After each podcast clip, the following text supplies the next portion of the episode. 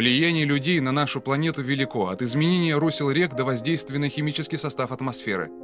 Но что произойдет, если мы вдруг исчезнем? В первые недели будет твориться хаос. В течение нескольких часов электростанции исчерпают запасы топлива и отключатся. Погаснет свет, ограды обесточатся и более полутора миллиардов коров, почти миллиард свиней и более 20 миллиардов кур вырвутся из загонов в отчаянных поисках еды. Без людей, которые их кормили, они будут голодать и станут пищей для полумиллиарда собак и такого же количества кошек, которым придется постоять за себя. Конечно, многие выведенные нами породы не приспособлены для дикой природы, и, скорее всего, их вытеснят выносливые дворняги, не говоря уже о волках, койотах и диких кошках. Популяции других животных, зависящих от человека, от крыс до тараканов, резко сократятся. Овши, к примеру, вообще вымрут. Городские бульвары станут реками, подземные тоннели метро быстро наполнятся водой без откачивающих ее электронасосов.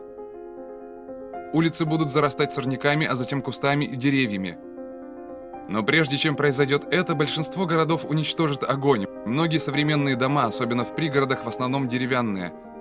Без пожарных будет достаточно удара молнии, чтобы пожар свел на нет всю городскую структуру.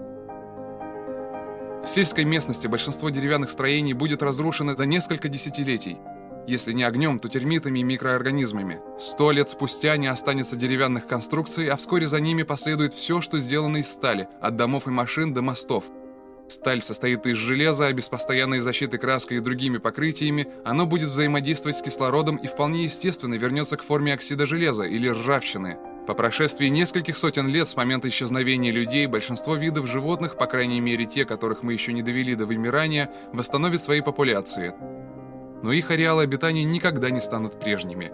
Верблюды теперь бродят по Австралии, а воздух Северной Америки звенит голосами десятков никогда европейских певчих птиц.